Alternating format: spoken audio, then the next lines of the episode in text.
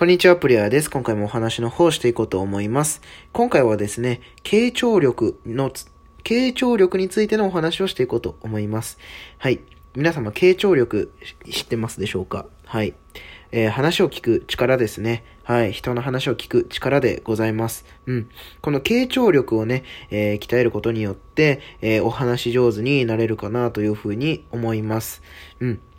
えっとね、この傾聴力っていうのは、まあ、簡単に言ってしまうとね、えー、相手のね、話を聞く力になるんですけれども、えー、ただひたすらね、えー、相手の話を聞け、聞いていればね、えお話上手になるということではありません。うん。やっぱりね、え聞き方っていうものがね、すごく大切になってきます。はい。で、その答えなんですけれども、うん、どういう風な聞き方をしたら、えお話上手だと思ってもらえるかっていうことですね。うん。これね、えー、極端に言ってしまうとですね、えー、相手の会話、相手が喋っている時はですね、えー、自分は一切喋らないということですね。うん。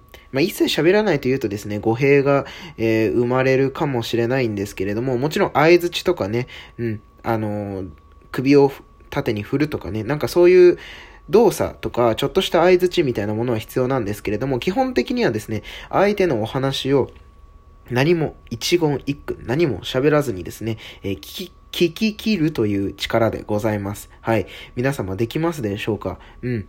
あのね、相手がお話ししていることに対してね、一回も遮らずに、全く遮らずに、相手が話し切るのを待つっていうことですね。はい。皆様できますかね？